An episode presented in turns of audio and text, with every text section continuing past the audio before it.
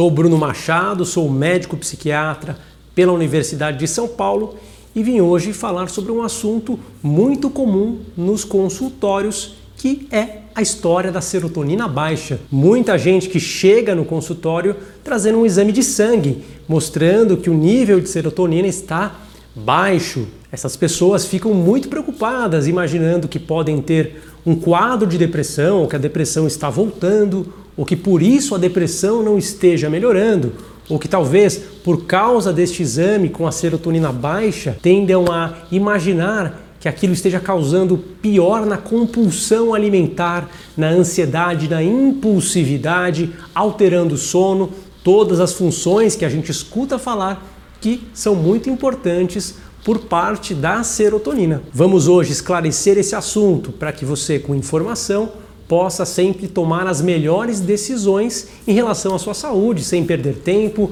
sem fazer tratamentos desnecessários, sem gastar dinheiro à toa, sem fazer até mesmo exames que não são necessários. Este é meu canal em que faço vídeos educativos sobre saúde mental, sobre psiquiatria. Se você não está seguindo, comece a seguir agora. Claro, Siga também lá no Instagram, drbrunomachado. Quem segue lá já pode acompanhar os vídeos um pouquinho antes. Claro que são apenas alguns trechos, mas já podem ir se preparando para os temas. Vamos falar hoje da serotonina, aquela velha história de estar com a serotonina baixa. Muita gente vai no médico sentindo cansaço, indisposição, pede-se ali um exame de serotonina e o exame mostra aquela serotonina normal ou alta ou baixa, enfim, a pessoa fica bastante confusa e se pergunta: será que eu tenho mesmo uma depressão? Será que a minha serotonina baixa e eu me sentindo bem, eu preciso tomar remédio para depressão para aumentar a serotonina? Será que eu me sentindo deprimido e tendo ali no exame uma serotonina normal, eu devo fazer um tratamento para aumentar a serotonina? Será que esse exame é uma boa pista para me guiar? E é exatamente isso que vou falar hoje. A serotonina é muito abundante no nosso corpo e tem uma série de funções, sim. Ela ajuda a regular o humor, tem um papel na impulsividade, no sono, ela é bastante importante no intestino, até mesmo para a temperatura do corpo. Mas é importante destacar que 95% da serotonina não está no cérebro. 95% da serotonina é fabricada pelo intestino e lançada na circulação sanguínea. E essa serotonina não passa para dentro do cérebro. Ela não é capaz de melhorar a disposição, o humor.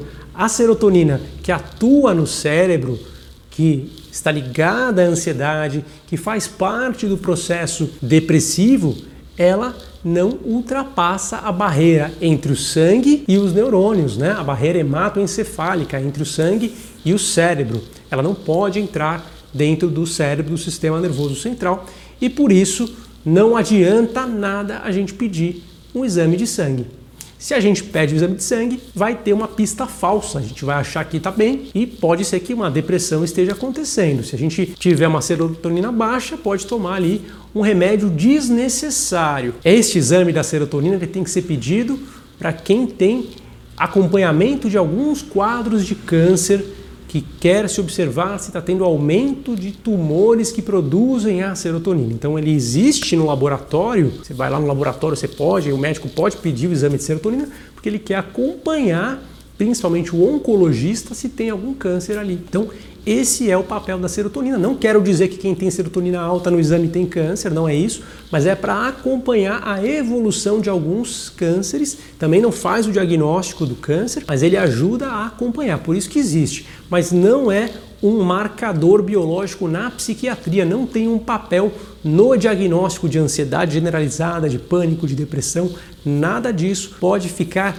despreocupado e não perca seu tempo se alguém um dia te indicar este exame se você não tiver essa questão oncológica que eu mencionei aqui. Então, vale muito a pena a gente levar isso em consideração. Mas como é que a gente faz então diagnóstico de deficiência de serotonina no cérebro? A verdade é que não existe um método para isso. A fisiologia, os estudos do nosso sistema nervoso central nos permitem saber quais são os mecanismos que estão por trás das funções cognitivas, como os neurônios trabalham. Por isso, sabe-se que a serotonina é um dos fenômenos que acontece na depressão. Também não pode dizer que é a causa do processo. Um monte de coisa acontece junto Inclusive, a produção de serotonina pode ser afetada. Então, é por isso que o diagnóstico é feito clinicamente.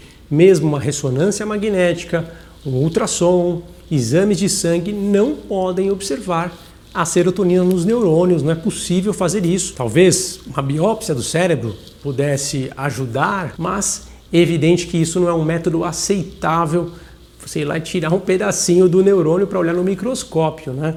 Não teria cabimento fazer uma coisa dessa. Até mesmo dosar o líquor cefalorraquidiano, que é aquele líquido que banha o sistema nervoso, que pode ser tirado com uma injeção na coluna, também não adianta ver a serotonina nesse líquido, ela também não reflete a serotonina que trabalha nos neurônios, então perda de tempo a gente fazer também serotonina no líquor cefalorraquidiano não vale a pena. Trata-se a depressão baseada em um diagnóstico descritivo psicopatológico com base na história natural da doença e no exame psíquico que é feito no consultório com diversas funções mentais que são avaliadas e dessa maneira são tomadas as condutas medicamentosas, às vezes com aumento da serotonina, às vezes com atuação num receptor da serotonina, outros aspectos naquele processo, como a ação dos receptores, a sensibilidade dos receptores, por exemplo, os sinais intraneuronais, outros fatores que podem estar levando ao processo depressivo, fatores